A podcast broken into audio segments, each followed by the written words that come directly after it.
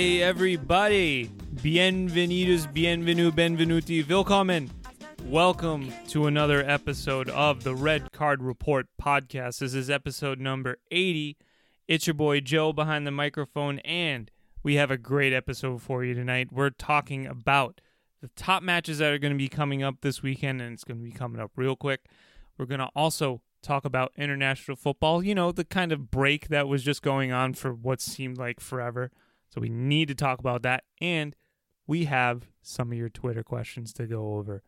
And joining me, as always, is my good friend, the man, the myth, the legend, Rui Pereira. Rui, how are you doing tonight? Joe, I you know when you were going with the the man, the myth, the legend, I was waiting for the real king of Milano, and you left me in Sorry. the mud. Rui, I apologize. I apologize to the King of Milano. You know, Joe, I I forgive you, man. You cooked up one hell of a dinner this evening. Those steaks, pe- folks, folks, you must you must tune in to Joe Cappuccino's Twitter page where oh man, it was just like, you know, everything was just laid out perfectly, the presentation, everything Joe was like an iron chef. Uh Shit. like Gordon Ramsay is in the mud right now. But um dude, fantastic steaks, man. I I honestly have never had pan-seared steaks at a house, my house, anyone's house. I've had it at restaurants obviously, but Yeah. those pan-seared steaks cooked to perfection, medium to medium rare. Pow, French kiss. Fantastic. And with a great Alamos Reserve Malbec. that was uh, Ah, nah, dude. We we ate good. We, we did ate eat good. good. We ate good, my friend. and you did, you did well on the potatoes. You really did. Well, thank you. I gotta say Thank that was a good recipe. I appreciate I that. like that. Um, you know, us Iberians with with potatoes, Batatas. with patatas, um, Portuguese or Spanish style. The potatoes are always good. But um, no, seriously, man, steaks were on point. I felt like I was back in Argentina. Ooh, wow. High Fantastic. compliments. So um, I need to I need to remember this episode. This is like the first time you've complimented me in a while. yeah, man. And listen, listen, the end of another decade of episodes. This is episode eighty. yeah, dude. the last episode of this I didn't decade. even think of it that way. man. Seriously, this is huge. Episodes are just flying. It really is. But That's how, and they tend to do that. You know, the more and more you do them. But let's get right into it, shall we? yes, sir. So, the premier fixture, we're going to go with the big one for this weekend.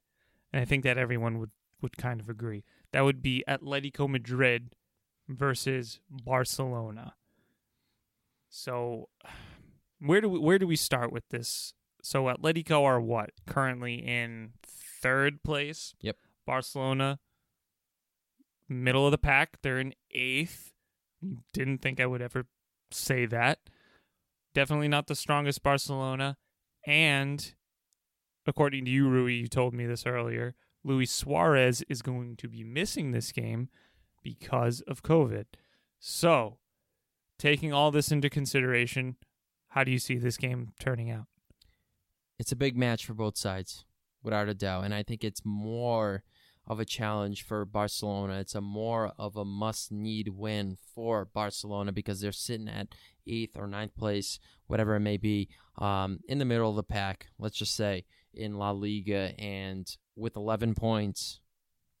In, in so many games in already, this is not the Barcelona that we're used to seeing. This is obviously, we've been seeing it even last season uh, Barcelona falling apart in the second half of last season. We're seeing it this year. The whole Messi scenario, the whole the whole club itself, from top to bottom, the directors, the players, the the unfortunes, everything just not really falling into place. Everything is starting to unfold, and this match is really going to be crucial for Barcelona. They need to come out with their A game. Ousmane Dembele needs to come out with his A game. He's been healthy this year, which is a positive sign for Barcelona because, um, you know, unlike the last couple of seasons or so, He hasn't been healthy and he hasn't been there. And Right. this is the time when Barcelona need him the most. And he's he's been there. He's been healthy. Sure. He's been getting some pretty decent results here and there. But this is the match for This them to it's basically a make or break match. I think if they fall and get a loss, It'll be harder. it's just going to be it's it won't be easy. the question the, the question is going to be raised what's going to really happen with this team we're hearing all these stories coming out that this team is on the road to bankruptcy they need to cut their salary wages. budget by so much messi's not happy yeah. the I feel team like is we getting that. older. They swapped arthur for Pjanic for christ's sake. Like nothing is making sense. Nothing is adding up. And this this match is going to be big. This is going to be huge. they're doing okay in the champions league but in la liga it's not happening. Different. for atletico. This that's what I was gonna get at. no luis suarez. This is like the uh the ronaldo effect where in the champions league he was irking to play and return against barcelona it doesn't look like luis suarez it's not that it doesn't look like it's not going to happen. Luis Suarez will not play against Barcelona uh, tomorrow. His former club, the club that he spent the last, I believe, six years um, at. And you know, this is a match that he wanted to show up and Oh, play without a doubt. to yeah. play for, just to you know rub it into Barcelona, like, hey, this is a mistake, letting me go. And he, so far this year, in his campaign with Atletico, he's been really good. Um, not the same Luis Suarez for like you know the 2015 and 2016 Luis Suarez, but he's getting the job done, and he is the player that that Atletico need to go far uh, into La Liga and the Champions League. So. Um, I think the I think the game's going to come down to uh, for, for Atletico is going to come down to João Felix. João Felix was having a good season so far, uh, much better season than his first debuting season with uh, with Atletico. Um, if they're going to win this game, I really believe that he is going to be the guy. He's got to be. He's going to be the man. And you know what? What other moment can this this would be huge. exactly? This would be the moment This for him to the do moment it, right? for him. A win against Barcelona to really just push him back into the middle of the table and really skyrocket forward. yeah. you know this is this is a year where obviously this isn't the best Atletico side. This is not the best Real Madrid side. This is not the best Barcelona side. Real Sociedad are in first place. But this can be the year where Atletico are like, hey, this is our time. We have a good squad. We have younger players. We have a good coach. Let's make it happen. This match is going to be the stepping stone for that goal. So if Atletico win this match, it's bright signs. It's going to be bright signs for them to go forward and challenge for uh, La Liga. So you mentioned a you mentioned a certain club that uh, is not used to the limelight, so to speak. Uh, definitely not used to being in the headlines, and that's a Real Sociedad. They're currently in first place. I don't think. I was gonna say I don't think anyone saw this coming, but uh, maybe you could enlighten us a little bit. Maybe maybe Spanish fans saw that coming, but maybe fans outside of that game, outside Yep. of La Liga, didn't. Exactly. Tell us a little bit more about this. Exactly. Only the I'm sure the Spanish fans, the La Liga fans are not surprised about this, but when we um I mean, you know, I, I've been following La Liga for a long time. You've been following La Liga for a long time. A lot of people that aren't familiar with the league or don't like really follow the league as much, um, they're like Real Sociedad, like they're like scratching their heads, like okay, they're you know they have a good they're- youth academy, blah blah blah blah. You know, Mickey Oyarzabal, he's the new and up and coming thing, but this is the team that's really pushing forward. This is the team that is playing really good football. You ask any La Liga fan that, it's like, yeah, this is like this was a ticking time bomb. This is something that was expected to happen. Um, and everything that they've been able to do, Real Sociedad as a club, fixing their stadium situation, you know, renovating and expanding the seating capacity. I know with the whole COVID uh, issue, it's That's not kind of weird, it's isn't not it? really helping anybody, but but um, you know, for the future and you know the Yeah. the last couple of years or so, but also most importantly, is just really maximizing the results of their investments, their youth academy, the, the their transfers. Um, you know, the whole thing with, with with David Silva, how they were able to make that work. You know, Odegaard, the Norwegian wonder kid from Real Madrid, went on loan to Real Sociedad last year. He was playing phenomenal football for them. He was their number 10 and it seemed like he was fit he, he was feeling at home with the club and Real Sociedad were hoping to keep him at least one more year, you know, on that whole loan deal.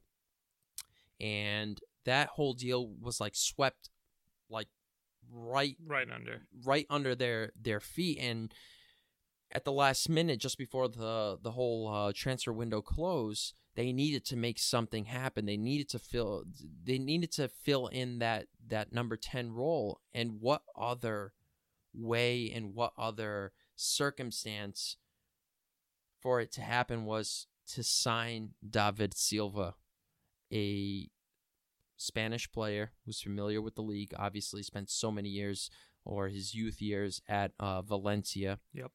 Knows the language, obviously. um, and is well experienced, world class throughout his entire career. Knows how to win. He's won trophies, etc., etc. Et cetera. National team and with uh, Manchester City, they steal him from Lazio, which seemed like Lazio was going to land David Silva, but nope. Real Sociedad come in and we're like, hey, we have a great thing going on here, and I think we can go to be part really far. We lost Odegaard, but you will be the guy. Your experience, your leadership, etc., etc., can take us far. And I think David Silva saw that. And you know, coming closer to home, being in Spain, Doesn't hurt. it's like, hey, I'm, the I'm in the back nine of my career. Might as well just stay at home than going to another country, learn a new language, and and whatever. All that. Um, so Real Sociedad, top of the table, and they've been playing great football. And I think the advantage to them is that Atletico Madrid, Barcelona, and Real Madrid are kind of like not as great, not as And dominant. they have a lot of pressure on them too. They're not as fearful as they once were. You know, Yeah. if any of the big clubs were to go up against any of those three teams, it's not as fearful as it once was. So that's the thing. And I think if any of the years for a team outside of those top three in La Liga to win the league, I think it's this year. And I think it can be Real Sociedad because, you know, so many young players. And the most important thing is, I know they have the young star, Mickey Oyarzabal. Um, you know, Christian Portu is great. Mikel Merino. And that kid, um, Alexander Isak from Sweden, Right. Yep. youngster, phenomenal striker. The one thing is that they have depth. It's not the greatest depth, but they compensate each other. They're able to rotate and get the job done so far. That's one thing that we're seeing this year, and it's so crucial under this whole COVID 19 Yeah, uh, yeah, scenario. right. We don't even know what's going to Yep. happen in the long run.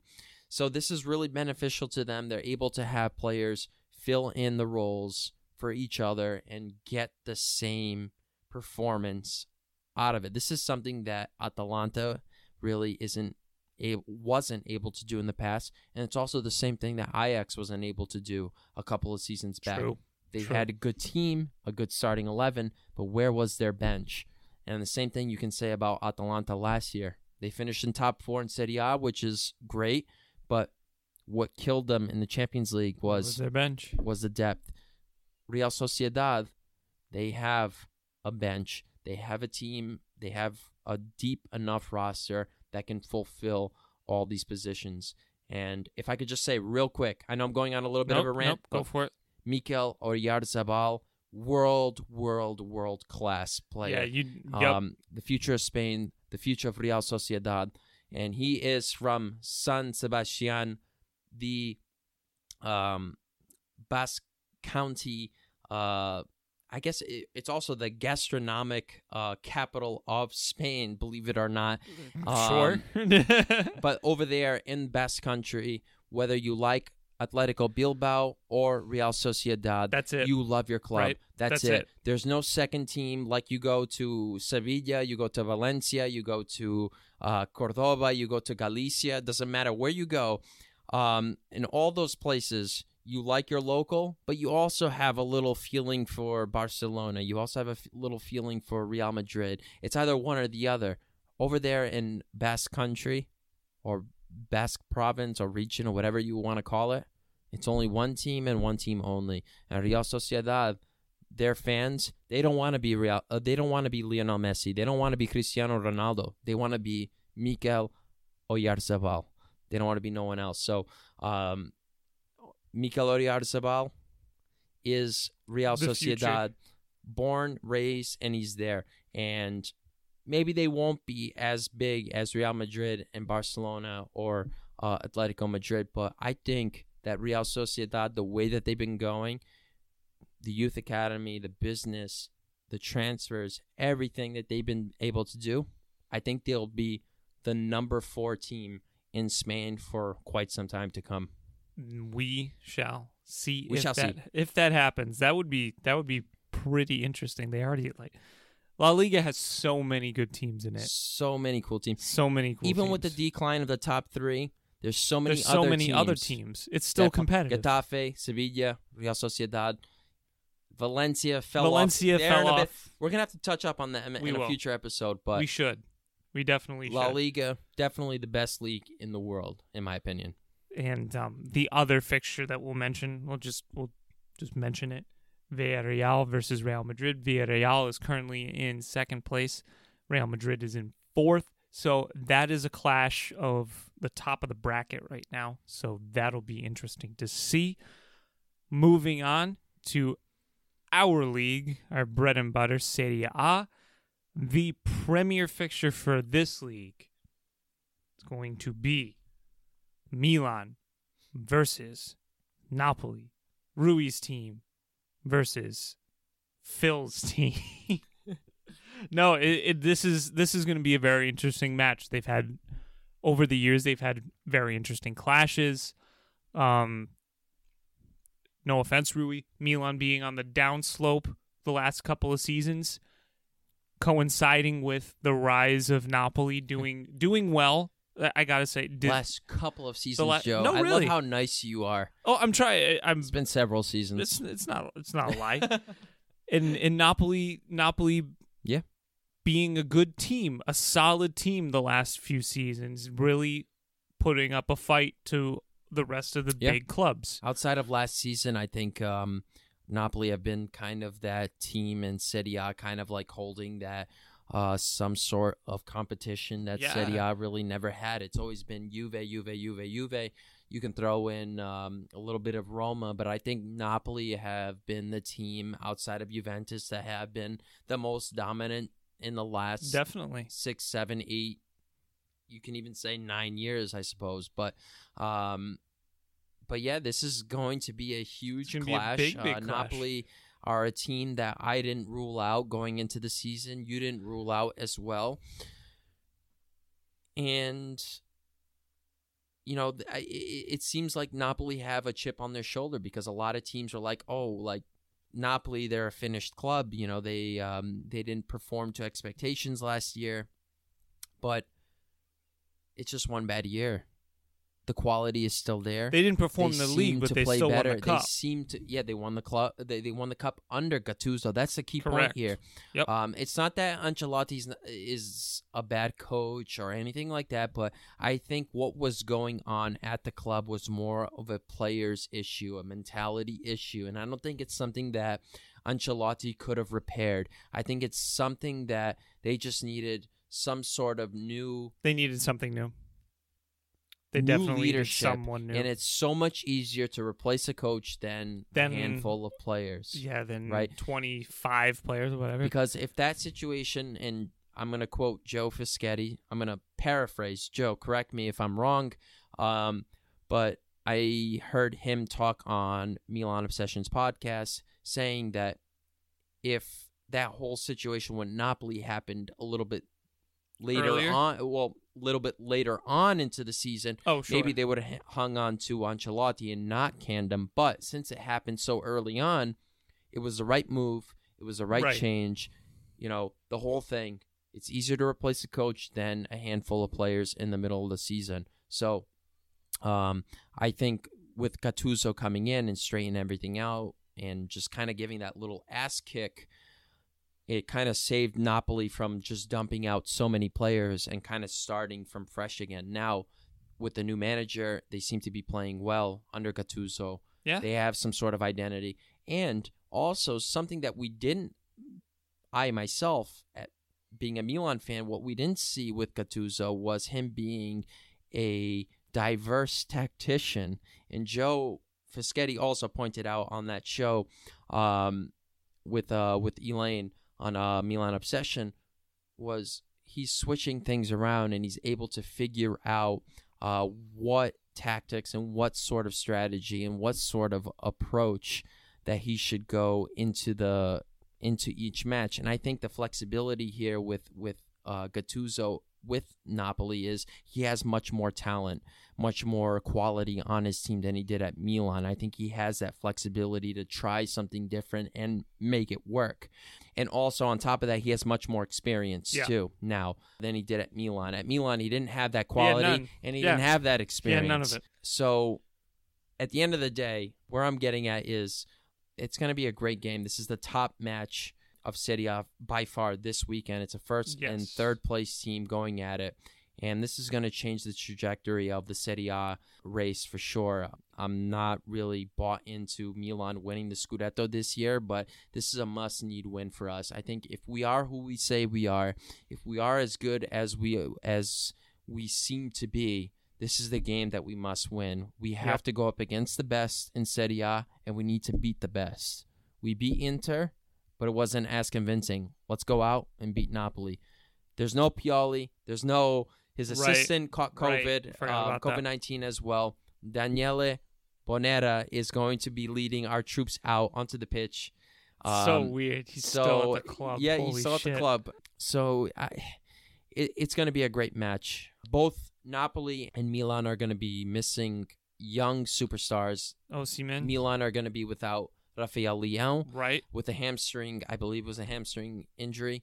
And Osimhen is going to be out with also some sort of muscle Some kind of injury. muscle injury. Yeah. It was no bone fracture, no They thought they broke. They No thought he broke his leg. But yeah, no didn't. Tendon or Tendon damage. ligament damage or anything like that. So he should be back in several weeks. So we shall see. I think it's going to be a great match, but I'm going to go with my boys. I have confidence in my boys. I think we have a good team. Ibrahimovic is going to be leading our boys out onto the pitch, and I think we're going to get a good result against Napoli finally in Serie A.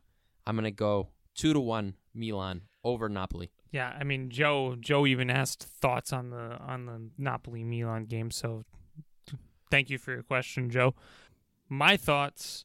I think that Victor Osimhen. I think that that's a big. Yeah. That's a big blow. He's so good. I Oh. think that also having Leão is a big blow for you guys too. I think that Yeah, he's been playing great this year. he he. I don't want to call him the the flow guy to give the ball to to Ibrahimovic because I feel like that's also Calhanoglu's job too. Um, but I think that we could have a draw. I'll be honest. I think that we could have. I think it's going to be a two-two draw. I think that Another two to two I- draw. uh, seriously, like I said, history has a habit of repeating itself. For one thing, and two, I I won't be surprised if some of the players are a little bit rusty from both sides From coming inter- back. International break. And, and you know that Okay. sounds bizarre, just because you know they've been. It's not like they haven't been playing football. They've been playing football with their national teams, just not with the team. just not with their team. You know, not with their club team. So it'll be a little bit different. Um, but we'll see where it picks off. I'm calling it a two-two draw. No one's no one's going Yeah. home with a W for that one. So we will be watching that one. And uh, when's it? When is that game again? Sunday. Rui? Sunday. So two forty five Eastern time. so they, yep, New no, York So time. it seriously is prime time Sunday football. exactly. All right, let's move on to the EPL. A couple of really interesting fixtures there. We have Leicester City versus Liverpool and Tottenham versus Man City. Any thoughts on these games, Rui? Liverpool without Virgil van Dijk, without Oh no! Joe Gomez. Say it ain't so. But even with both of them on the pitch or both of them healthy, however it may be, They've still been shite. they've been s- No, they've been okay. they've been they've a been little okay. uh, there's, Shaky. there's a little shaky in the back. I mean, Leeds early on in the season, remember when we they really fucking yeah, th- they went up yeah. not went up, but like they were really giving them a, a ride for their money. So, um, it, it's tough. It really is tough when you lose two of your best defenders. They have Joel Matip still, so but without Virgil Van Dijk, Virgil Van Dijk has been that key defensive player for uh, Liverpool. We saw that year when when Liverpool went all the way to the to the final against Real Madrid. They didn't have a full season of of Virgil van Dijk and we saw the difference from the first half of the season when they didn't have Virgil van Dijk and then that January when they got Virgil van Dijk it was a different Liverpool team. We saw the following season that they finished in second place with 97 points and then the year after they won the the EPL title. So Virgil van Dijk is a huge huge piece to that Liverpool squad Definitely. the best defender on that team by far, and he makes players like Joe Gomez and Joel Matip and even Dejan fucking Lovren a much better player. So and everything else, just his leadership, his experience, even the midfield performed better with him. Is a huge loss without him. It's going to be a huge loss without uh, Joe Gomez as well. So it, it, this is going to be really, really tough. So, but I'm I'm still going to predict You think Leicester bungle it? I think they're going to bungle it, even though they're atop of the first. Um, they're atop of the EPL. I think they're going to squander this, and I think it's going to be a, a one to one draw. Jamie Vardy Interesting. Okay. and Diogo Jota, one to one. one to one for that one. What about Tottenham versus Man City? This is a a Mourinho Pep Yeah, reunion. yeah. Uh, Man City been in the mud. Uh, I know, this what- year in the what- EPL, I believe They're in place? tenth tenth place, tenth place. behind Wolves. behind wolves oh boy um yeah it's uh, i i think eventually man city are going to dig themselves out of it Yeah, pep guardiola i believe is here i believe i know he's, here to stay yeah. uh signed, a new con- extension right I joe forget I forget how long it is, but, yeah, um, he did. he's here to stay so surprisingly so because pep is, seems to be the guy that's uh when he The going gets tough. when He's the guy out.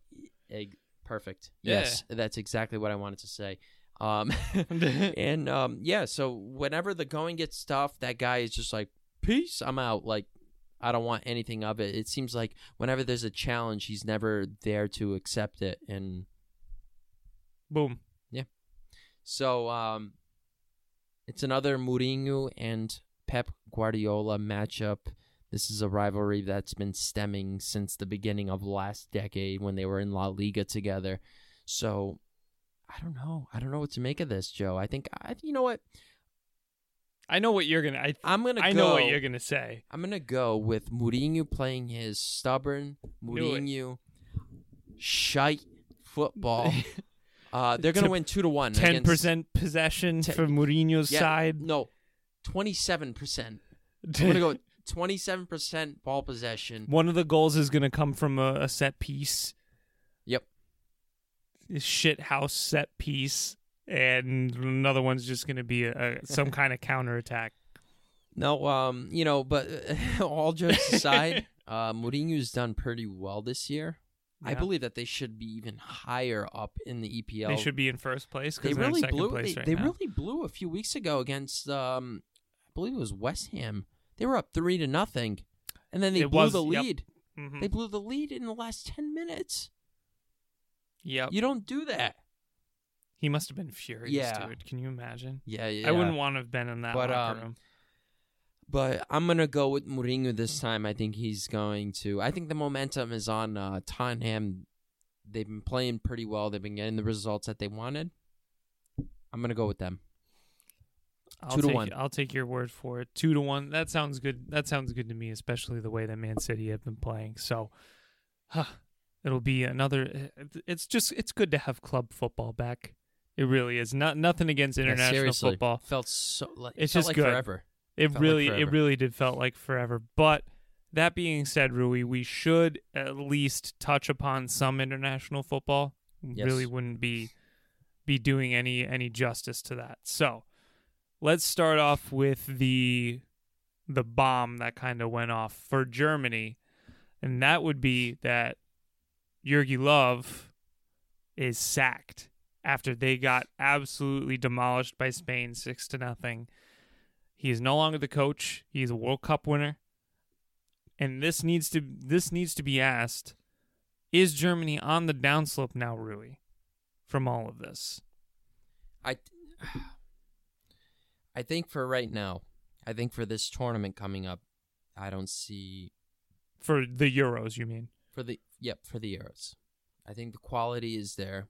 I think Germany, you know, Germany's Germany. They're always going to have They're always gonna have a good a, a good solid team. team. with solid quality players at the minimum.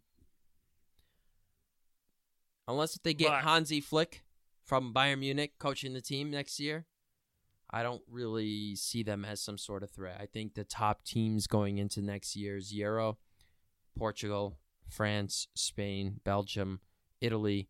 Maybe you can throw England in there. Maybe Everyone's touting them to win it for whatever reason. who? A lot of a lot like ESPN's like, oh yeah, they're gonna win it. That's ESPN. Joe, that's ESPN. I know, I know. This is the red card report. I'm just saying. This is the red card report, Joe. this is serious here.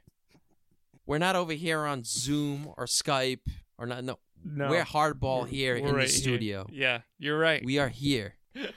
Uh,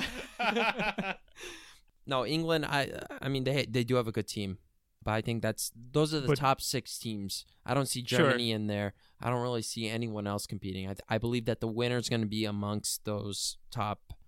Those teams. I'm not even going to give it to England. So the the, the top five teams.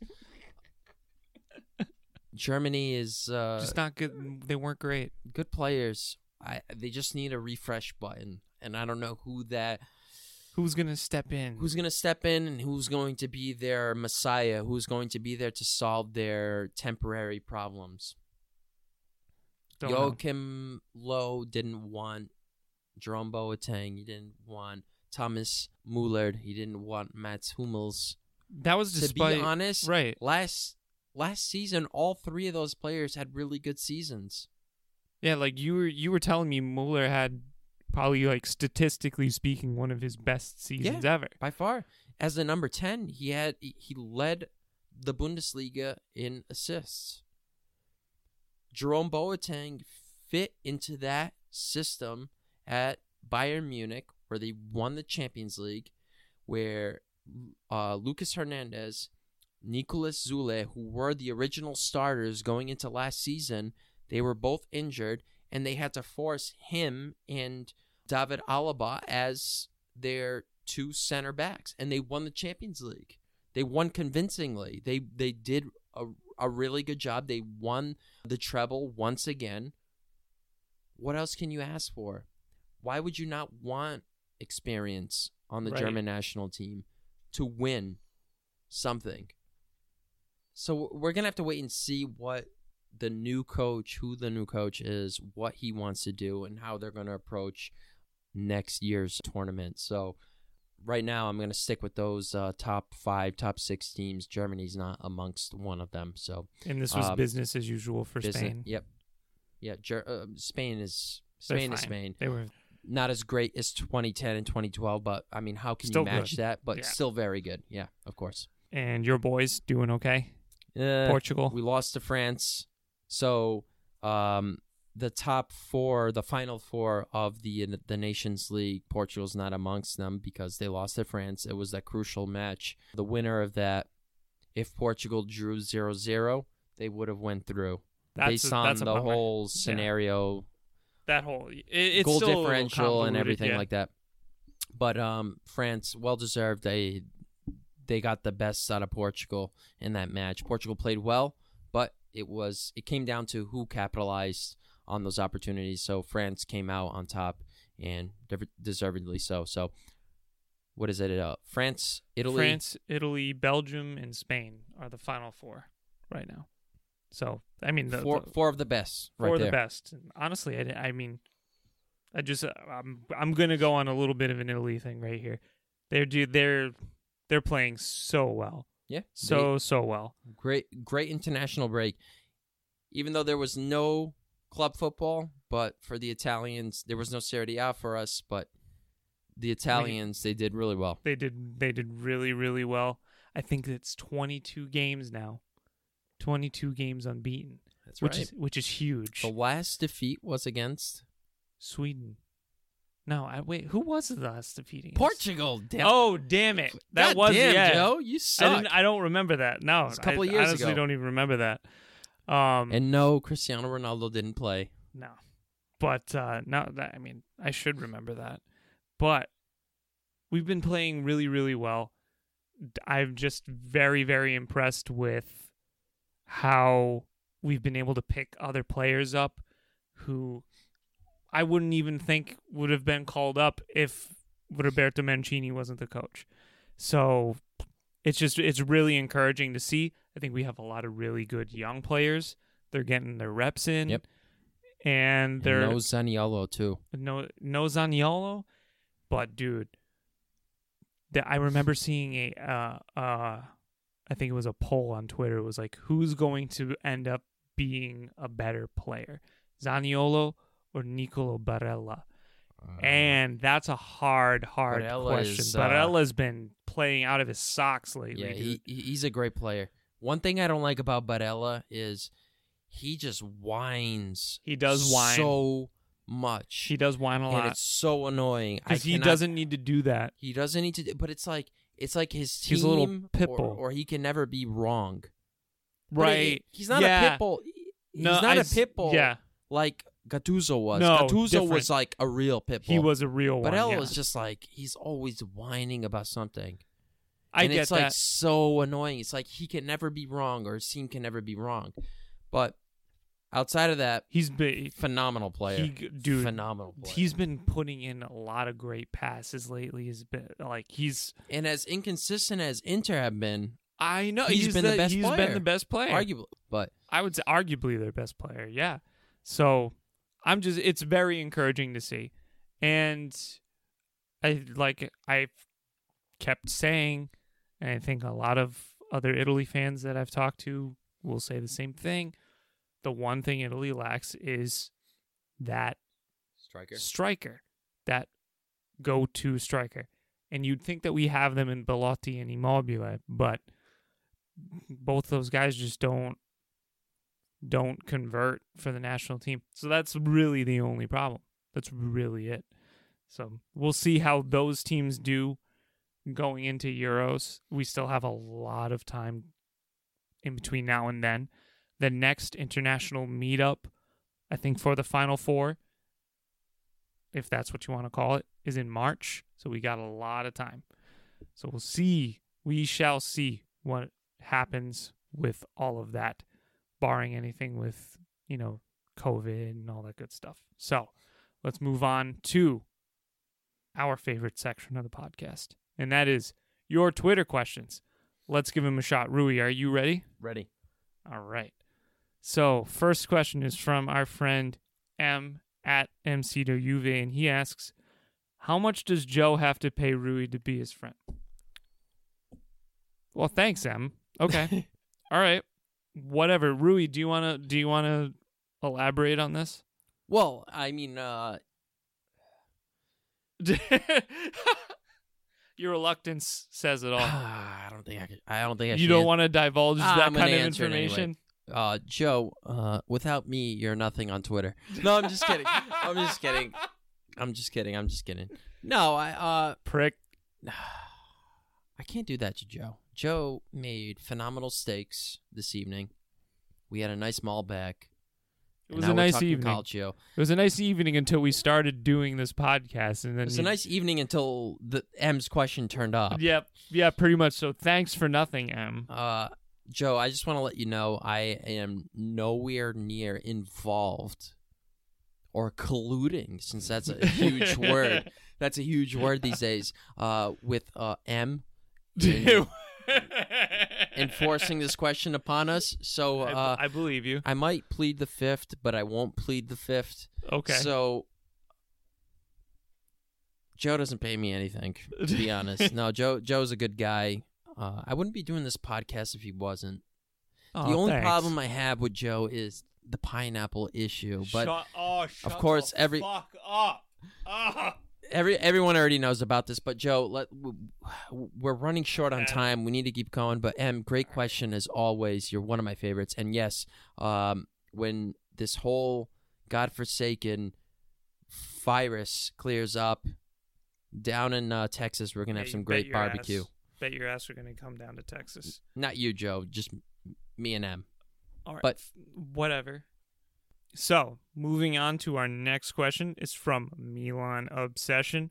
Love hearing from you at Milan Obsession. She asks, "What do you think about Roma's appointment of Tiago Pinto as director of sport?" I, I think it's good for for Roma. Tiago Yeah. Pinto with Benfica, with Rui Costa. I know Benfica and, and this season not very good.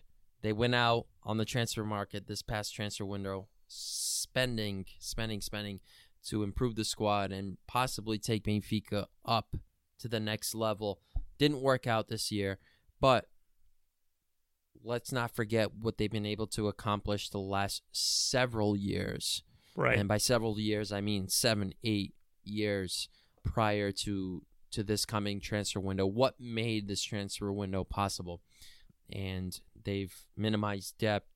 They've invested in the youth academy. They've invested in young players. They've made so much profit on all of these young players, and that's all through Tiago Pinto and Rui Costa. They've worked together simultaneously, and I'm sure that over the years where they've worked together on, at Benfica, they've been able to learn and grow together and just experience so much. And when we look at Roma and their situation financially, I think Tiago Pinto uh, can take a page out of the Benfica playbook and bring it to Roma and may probably, possibly, Possibly. possibly Who knows what that club? make Roma somewhat great again.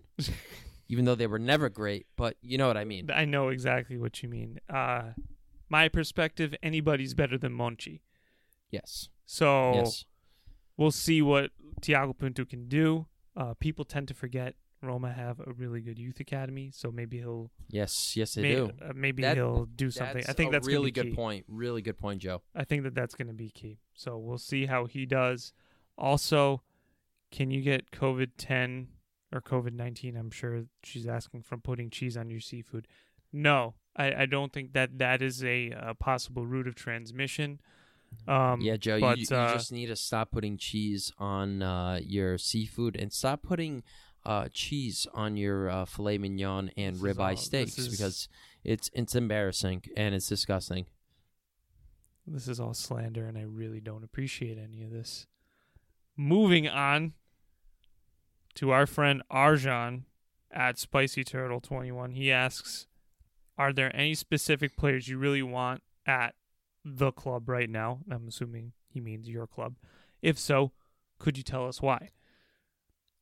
you know, I, I've been really pleased with what Milan's been doing this year, and I thought going in, I thought going into this season that our right back position was going to be our Achilles heel.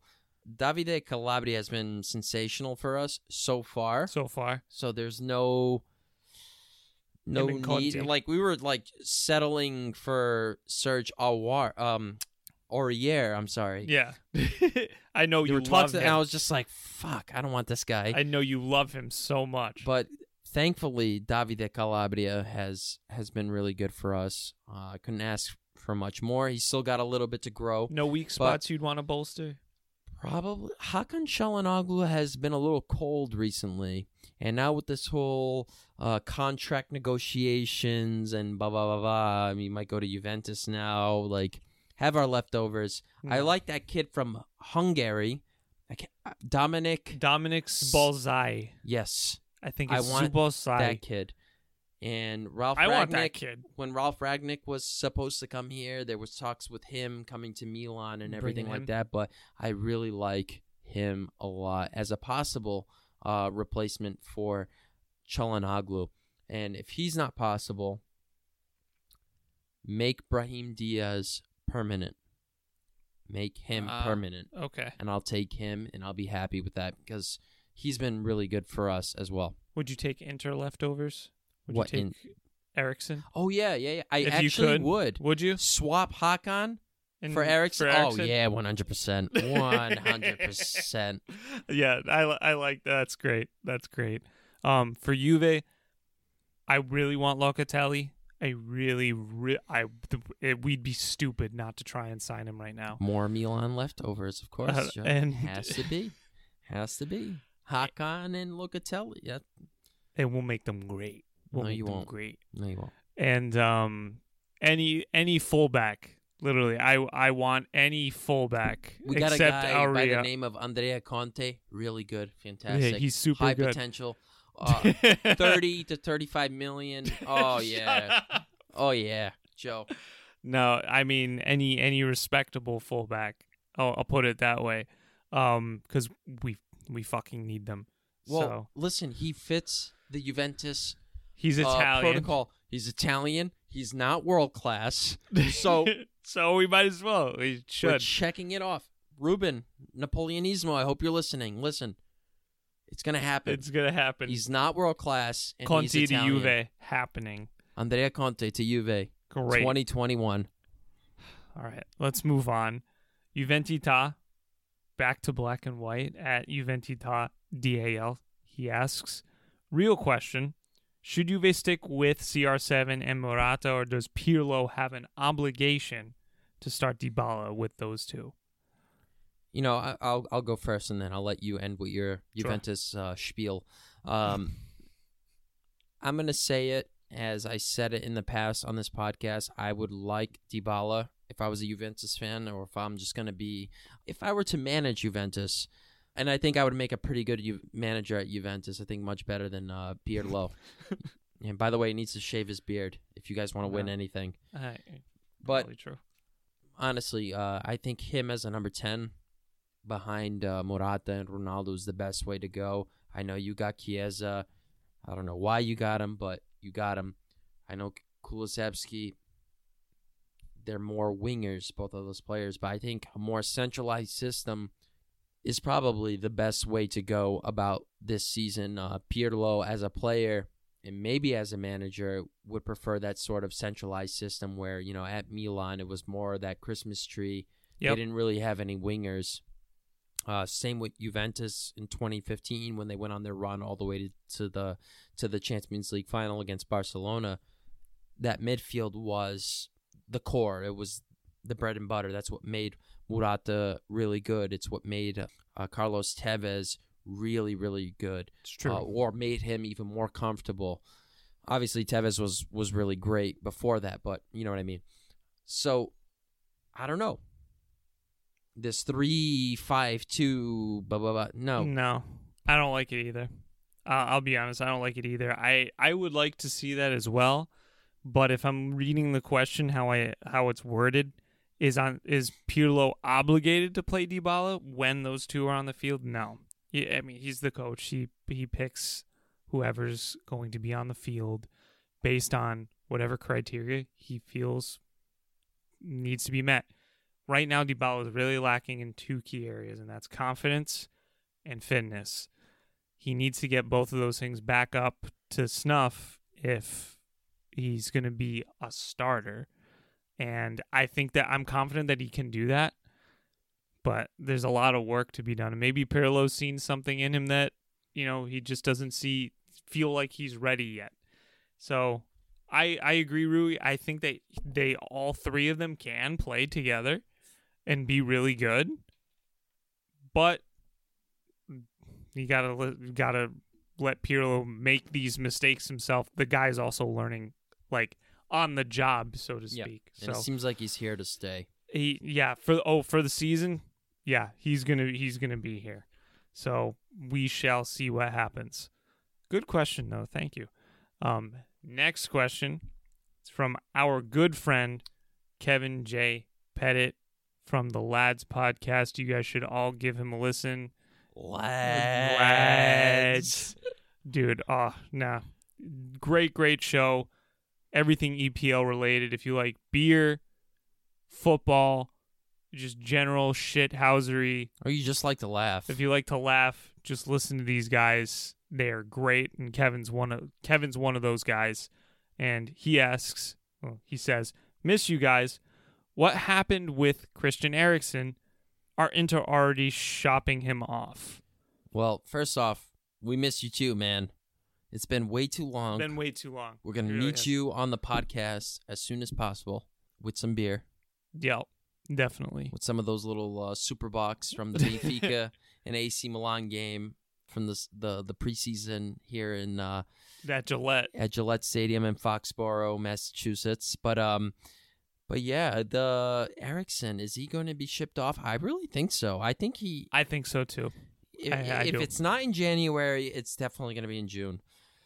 But everything is starting to incline towards yes, he's going to be moving in January because if he's not having the performances that Inter need, the longer that he stays, The worse off he is. the worse off he is, the lesser the value that he has, and it's going to be worse for Inter to make money or Yeah. plusvalenza. At the end of the day, Inter will still make a plusvalenza, but I think they want to maximize on it as much as they can.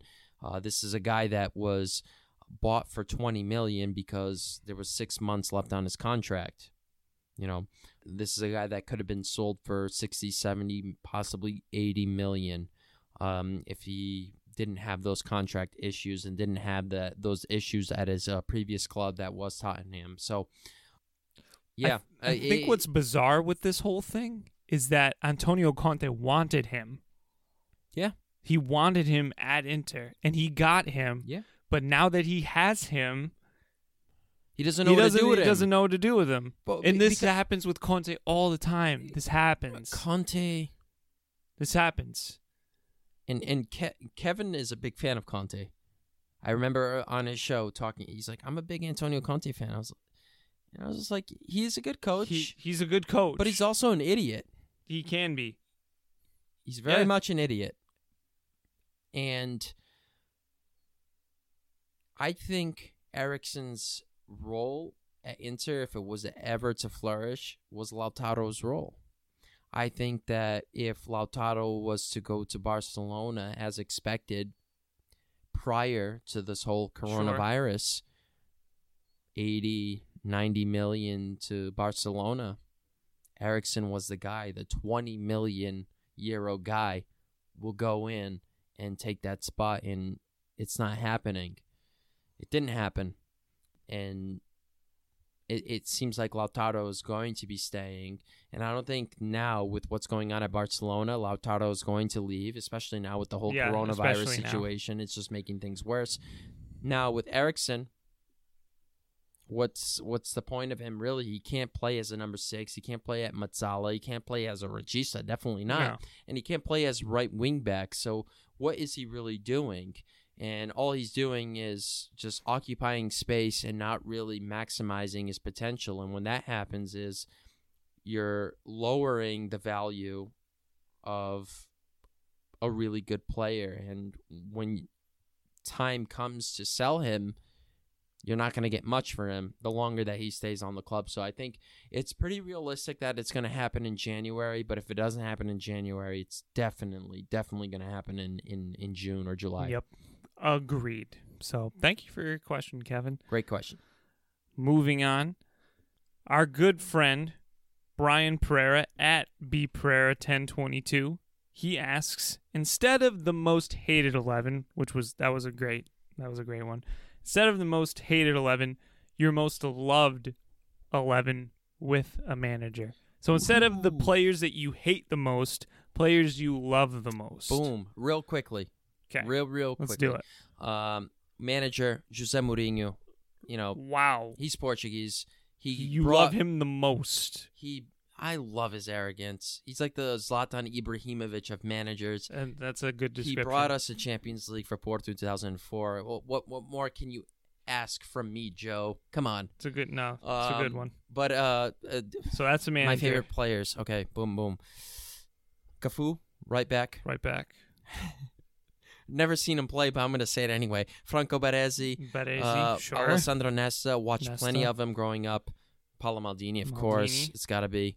Uh, Gattuso. Yep, Gattuso. Sorry, Get Joe. okay, no, don't be so be sorry to me. Clarence Seedorf. Clarence Seedorf, dude. So you did basically Milan right now. Rui Costa. Milan. Deco. Just, just to switch things up. Okay. Uh, Noé Brasiliano Pero.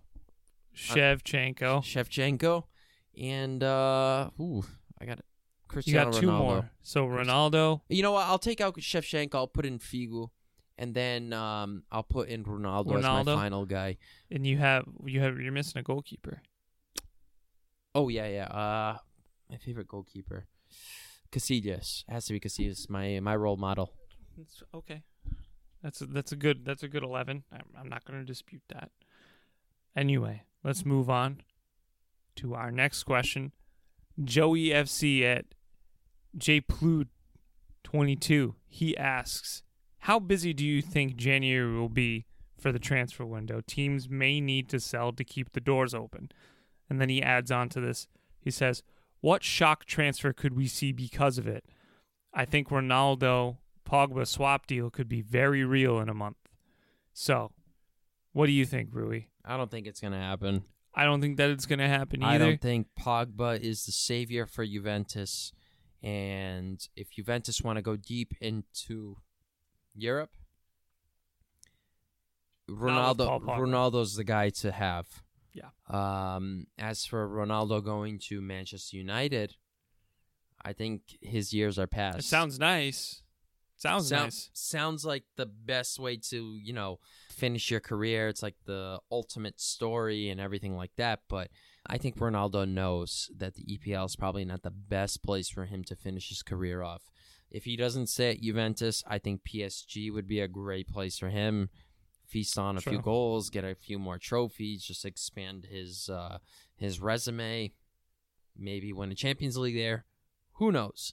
But yeah, that's I, I do not see that happening. Him going back to to uh, Manchester United. We see a physical guy like Edinson Cavani right now at Man United, and it's not working out well.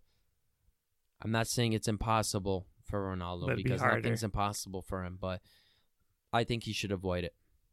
What about um what about transfers? Do you do you see any big transfers happening I in. January or anything in general? Eriksen, Eriksen we- moving? That would be a big one. I don't see anything else, man. I really don't. Yeah, it'd be kind of, it it'd be hard. I bet you a lot of clubs this is just me me speculating. Um I think we're going to see a lot of loan deals. Yep. A lot of loans with options to buy. Um I think that a lot of clubs will get deals done in January, but we won't see players actually move in January. I bet you we'll see a lot of movement in June. Yep. Um just I, I think that that I think that's a, a logical um assumption to have. Um, yeah, uh, I- I think you're right, Joey. I think that a lot of clubs will need to sell in order to stay open. So I think we'll see if there are superstars on the market or if you know good players on the market, they will be going for reduced prices. They're not going to be going for whatever they were evaluated at prior to this whole shitstorm of COVID. So yeah, keep your eye out for a lot of loans, loans with options to buy, uh, and a lot of reduced prices. So we will see. It'll be an interesting January. I think it's going to be a busy January. I think a lot of clubs are going to have uh, are going to have business to to finish up. So, Rui, that was it. That was the last question. Do you have anything that you want to add? I am all questioned out. I feel like I was. Uh, I feel like I was interrogated. Oh, really? Uh, Why do you do you feel uncomfortable, Rui? Do you feel uncomfortable on on this podcast? Never. Okay, good. No. I w- I wouldn't want you to feel feel ever feel that way. No, Joe. Okay, good. I would never want to know what it's like to be you. No. You always you always manage to pull this shit. Anyway, thank you all so much for listening. Really appreciate all the participation. Love the Twitter questions; they're always great. If you wouldn't mind, please give us a like, a subscribe, a five star review on wherever you're listening to us. Show us to your friends if you liked what you heard. Um, also, Follow us on our Twitter page at RCR underscore podcast. Send us a message, send us a question, send us a potential topic. We're really interested in hearing what you guys have to say. And as always, we will see you next time.